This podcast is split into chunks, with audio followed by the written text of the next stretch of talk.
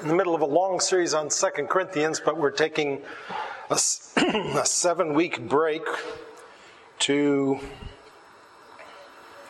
uh, do another little series on the, le- the epistles of Jesus. And um, whether you're, whether you know, many people are not aware of the fact that we actually have in the New Testament seven epistles of the Lord Jesus Christ Himself, dictated to the Apostle John, written to seven churches in Asia. And they're found in chapters 2 and 3 of the book of Revelation. And uh, as we compare these letters to one another, we see that these seven churches are in very different situations from one another. Some are doing pretty well, they're in pretty good shape. Others are dangling off the cliff. And there's actually a symmetric pattern to their condition. The first and the last of the seven churches are not doing very well. So much so that they're told that if they don't repent, their lampstand will be removed. That's number one and seven.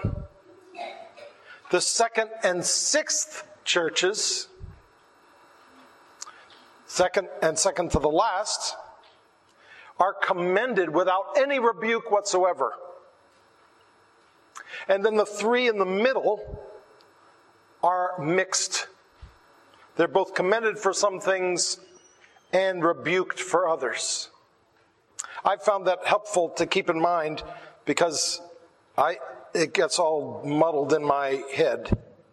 Today we come to the second and the shortest of these seven letters of Jesus, the letter to the church at Smyrna, which along with Philadelphia are the only two letters completely absent of rebuke. So we begin with reading the letter. Revelation chapter 2, verses, verse 8.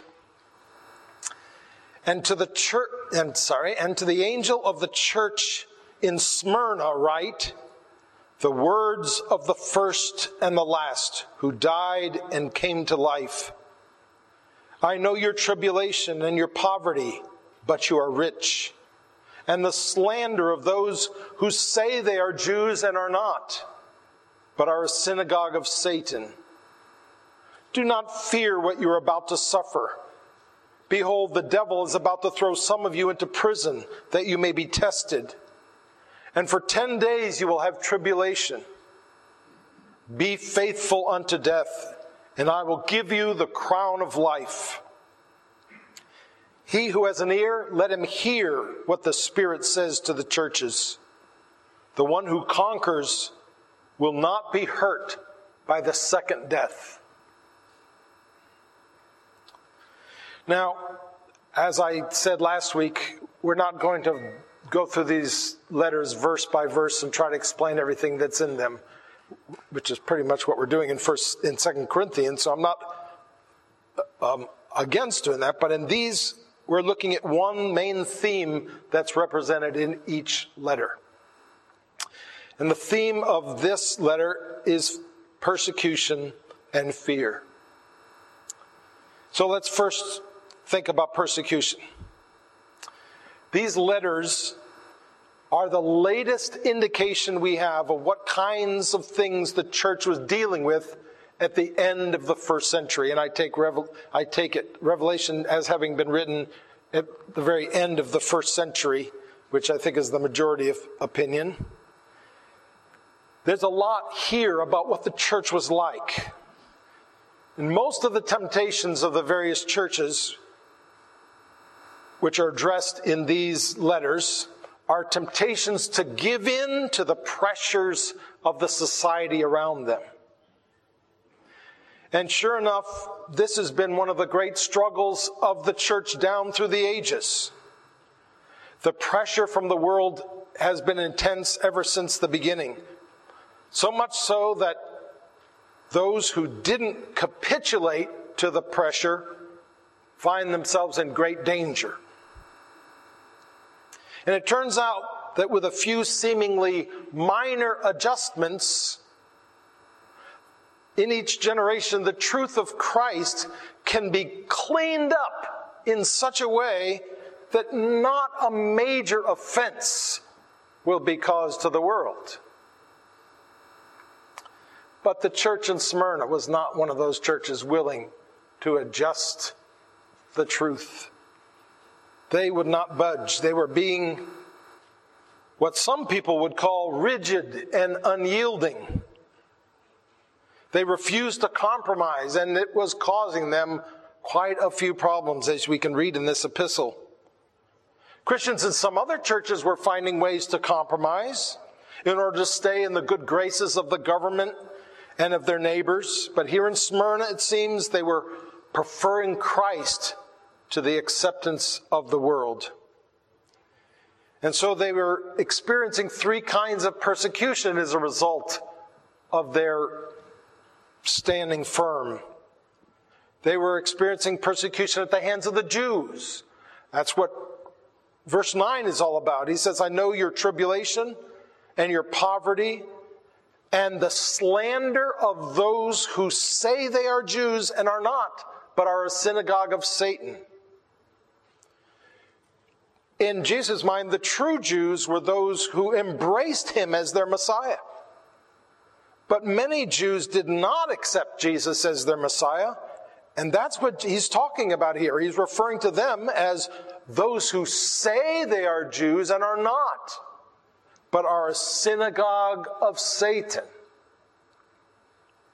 But they also experienced persecution at the hands of the Romans. The Roman emperor required everyone in his empire, except the Jews, to pay him homage to call him Lord and to sacrifice to him. And refusing to do so would put you in danger of punishment.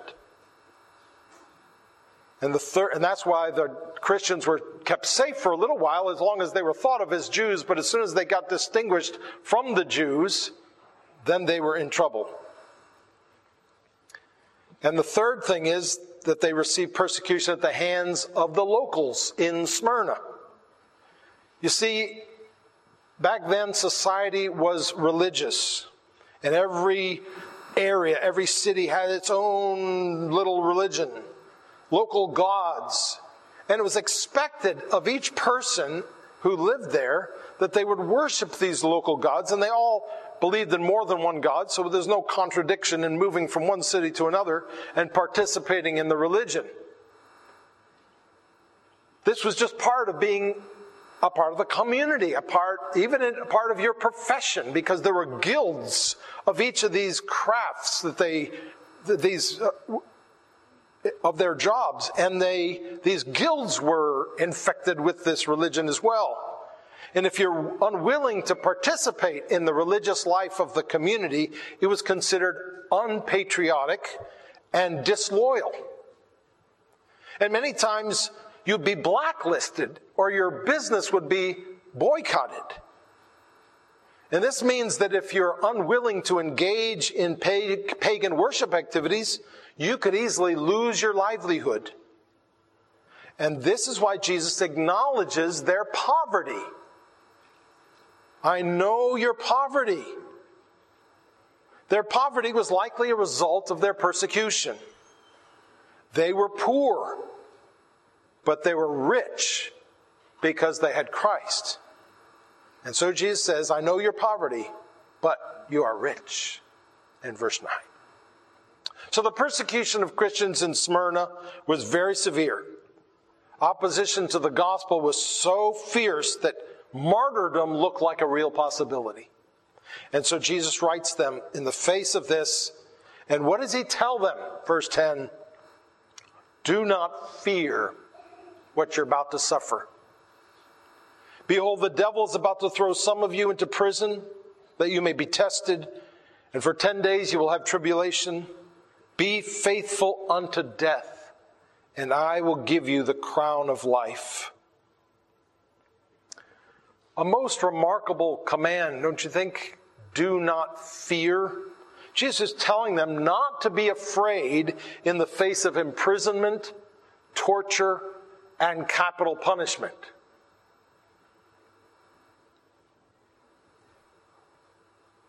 How can Jesus expect us not to be afraid in the face of such things? Well, here's the answer. They are not to fear the coming persecution because their lives and destinies are in the hands of one who already experienced persecution, even unto death, and yet overcame it through resurrection. All he's asking them to do is what he did be faithful unto death, and I will give you the crown of life.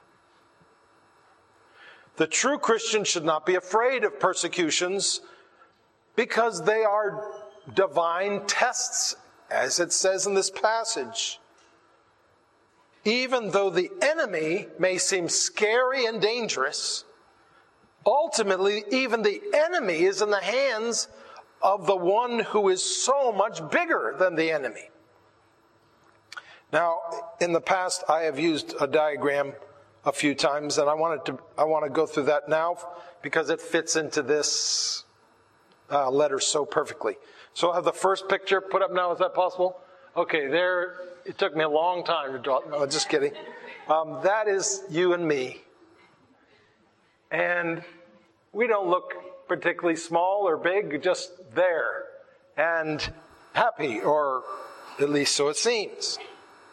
However, and that's how we are when we're just, it's just us. But then when you introduce a scary looking foe or a dangerous uh, circumstance that changes the picture, and then we move to this. There we are, and there's our problem or our adversary. And it's then we're we're feeling scared and we're feeling frightened and fear begins to pump through our veins. And now, what does Jesus say? You know, this is the circumstance that they're facing, and he says, Don't be afraid. And what do you mean? Don't be afraid. They're going to kill us. Well, he's, he, uh, this is why you don't have to be afraid. You see the third picture. That's God's big toe.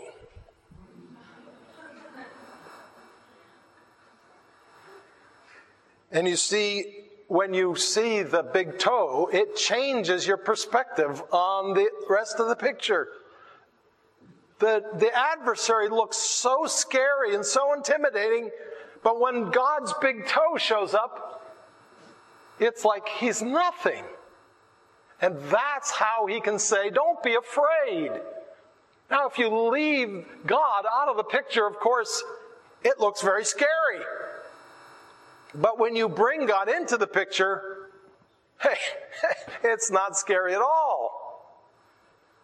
In light of this picture, urging them to be afraid makes sense. Is persecution the big thing? No, Jesus is the big thing. Is poverty the big thing? No, Jesus is the big thing. Is rejection or ridicule the big thing?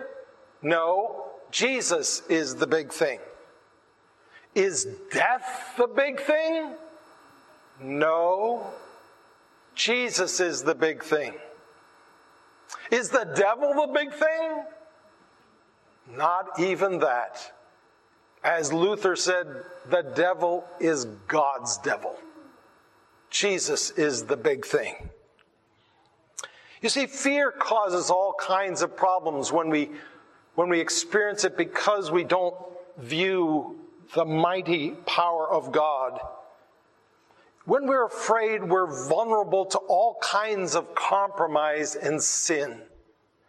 If you're afraid of losing your job, you're likely to give in to ethical, unethical activities that your job asks you to perform. If you're afraid of your boyfriend breaking up with you or making fun of you, you give in to him to do things you know you shouldn't do and you really don't want to do. If you're afraid of getting left out or ostracized, You stay quiet about Christ among people in your life who desperately need to hear the gospel. You see, you can't love someone if you fear them. You can't love someone if you fear them. Fear makes you think about yourself. Love makes you fear about the other person. There is no fear in love, but perfect love casts out fear. 1 John 4:18. And yet we're so afraid. We're afraid of rejection, we're afraid of ridicule, we're afraid of pain, and we're afraid of death. The Christians of Smyrna were about to feel the hammer of persecution coming down on them. They'd already experienced it to some extent, but it was clear that it's going to get worse. Why them more than some of the other churches? Perhaps it's because they were being more faithful and refusing to compromise. Remember when the 12 spies were sent into the land by Moses to spy out the land of Canaan and come back before that they were going to conquer the promised land? And they came back and they said, We came to the land to which you sent us. It flows with milk and honey. And here, look at some of the amazing fruit that we brought. However, the people who dwell in the land are strong, and the cities are fortified and very large. And besides, we saw the descendants of Anak there. That's the relatives of Goliath, or giants. And then Caleb jumps up and he says, Let us go at once and occupy it, for we're well able to overcome it. But the others said, we are not able to go up against the people, for they are stronger than we are. The land is a land that devours its inhabitants, and all the people that we saw in it are of great height. And there we saw the Nephilim, the sons of Anak, and we seemed to ourselves like grasshoppers, and so we seemed to them too. And so Moses said, Do not rebel against the Lord. Do not fear the people of the land. Their protection has been removed from them. The Lord is with us. Do not fear them. It's interesting, isn't it, that he actually says, do not rebel. In other words, it's rebellion to, be, to give in to your fears. To, to forget that God is much bigger than your problems. The Israelites didn't listen to Moses, of course, but began to try to arrange a return to Egypt.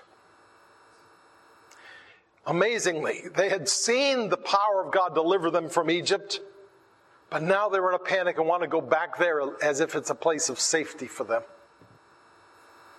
And so God let the whole generation die in the wilderness with the exception of Joshua and Caleb. And I think their story is well summarized by the title of Ed Welch's book, When People Are Big and God is Small. When people are big and God is small. That was their real problem, wasn't it? They were so impressed by the size of the people, they forgot how big God is. But not so the church of Smyrna. The believers of Smyrna were standing firm. You know, we actually have an ancient letter written less than 100 years after this letter was written, probably, that tells the story of what happened with one of these believers in Smyrna who was most likely alive at this time.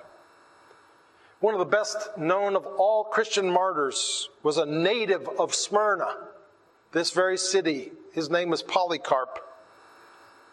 And it seems that when this letter was written, not only was he a member of the church of Smyrna, but its young pastor.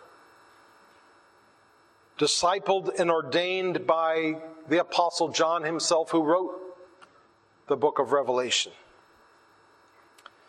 Surely Polycarp had read this letter many times that Jesus had penned to the church at Smyrna and pondered its message.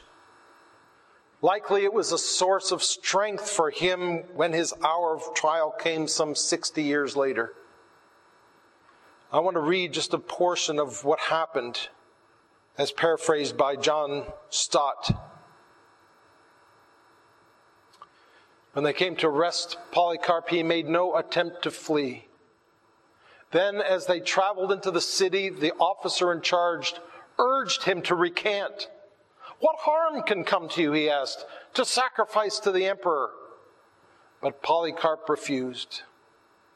They brought him before the proconsul, who addressed him, Respect your years, swear by the genius of Caesar, and again, swear and I will release you. Revile Christ. To which Polycarp replied, For 86 years I have served him, and he has done me no wrong. How then can I blaspheme my king who saved me? The proconsul said, I will have you destroyed by fire unless you change your attitude. Angry Jews and Gentiles began to gather wood for the pile. Polycarp stood by the stake, asking them not to fasten him to it, and prayed, O Lord Almighty God, the Father of your beloved Son, Jesus Christ, through whom we have come to know you, I thank you for counting me worthy this day and hour of showing of sharing the cup of Christ among the number of your martyrs. The fire was lit, but as the wind drove the flames away from him, and prolonged his suffering, a soldier put an end to his misery with a sword. He was faithful even unto death, as Jesus had exhorted him and the others to be. He was faithful even unto death, as Jesus had exhorted him and the others to be. But it's only because he knew that God was big. And in comparison all the dangers and threats that come from people are small. You know, the Israelites who refused to face their enemies because they were too big, they did not receive the promised land, they did not enter in. But the next generation was given a second chance about 40 years later. And this time under the leadership of Joshua. And God spoke to Joshua about fear and about the need for courage before they were going to go into the promised land. In the begin in the first chapter of Joshua, God says this, "Be strong and courageous, for you shall cause this people to inherit the land that I swore to their fathers to give them. Only be strong and very courageous." being careful to do according to all the law that Moses my servant commanded you. Do not turn from it to the right hand or to the left, that you may have good success wherever you go. This book of the law shall not depart from your mouth, but you shall meditate on it day and night, so that you may be careful to do according to all that is written in it. For then you will make your way prosperous, and then you will have good success. Have I not commanded you? Be strong and courageous. Do not be frightened and do not be dismayed, for the Lord your God is with you wherever you go. Three times he exhorts to be strong and courageous, and then he gives the reason why they should be strong and courageous. Do not be frightened and do not be dismayed, for the Lord your God is with you wherever you go. Do you believe, do we believe that God is with us wherever we go? That the mighty God is with us? Do, do we believe that we're rich even if we're poor? Even if everything we have is taken away, we're still rich. The temptation to give in in our day doesn't usually come with someone putting a gun to our head and saying, Deny Christ or I'm going to shoot you.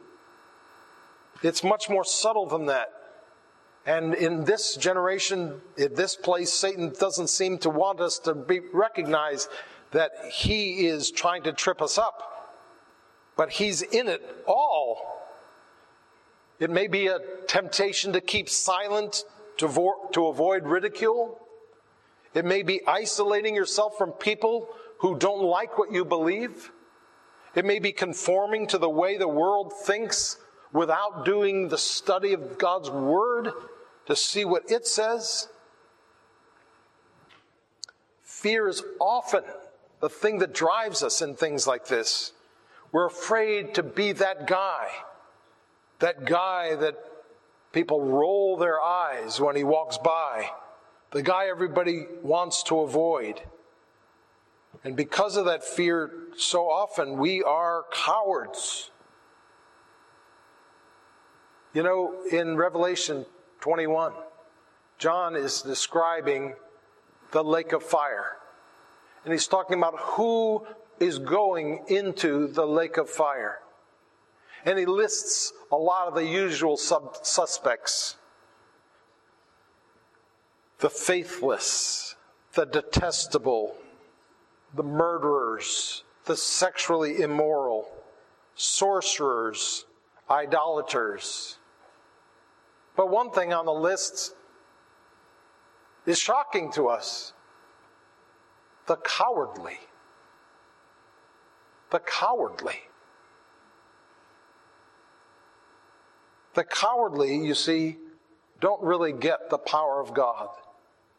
God may be their working theory in life, but He's not their living reality. Depart from me, I have never I never knew you, is what Jesus will say. And that implies not only did I never know you, but you never knew me. You never knew me.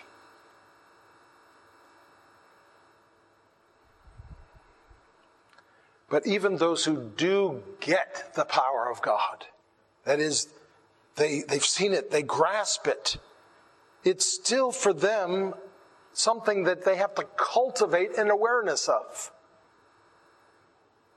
because we forget so easily. Now, how do you keep the fires of fear from scorching your heart when scary things arise in your life? It's right here in this passage in uh, Numbers that I was reading. He tells Joshua, You shall meditate on this book day and night, so that you may be careful to do according to all that is written in it. For then you will make your way prosperous and have good success. The Bible keeps telling us what a great God we have, how big and mighty He is, how sufficient He is in all things. But you know, just having read it sometime in the past or hearing it on Sundays, we need to put it before us all the time and be reminded every day what a big God we have. And here it's called to trust in Him, even in spite of the things that seem to be crashing in our lives all around us.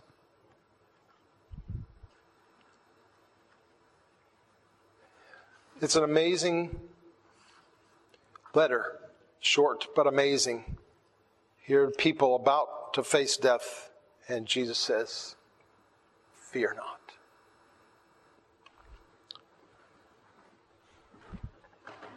And now we come to the table of our Lord where we celebrate weekly his death, his atoning death, his redeeming death on behalf of sinners. And we receive these elements as a token, as an expression of our receiving what he has done for us. So let us now come and humble ourselves before him in prayer.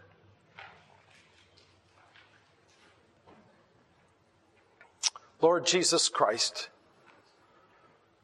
these elements before us are very small, but we know that they represent a very big thing that you did.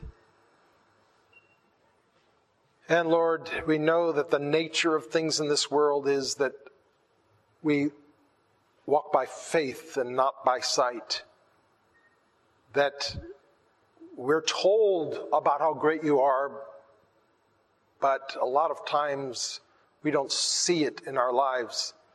But you've called us to believe what you tell us and to trust in your word and not have to see it for ourselves.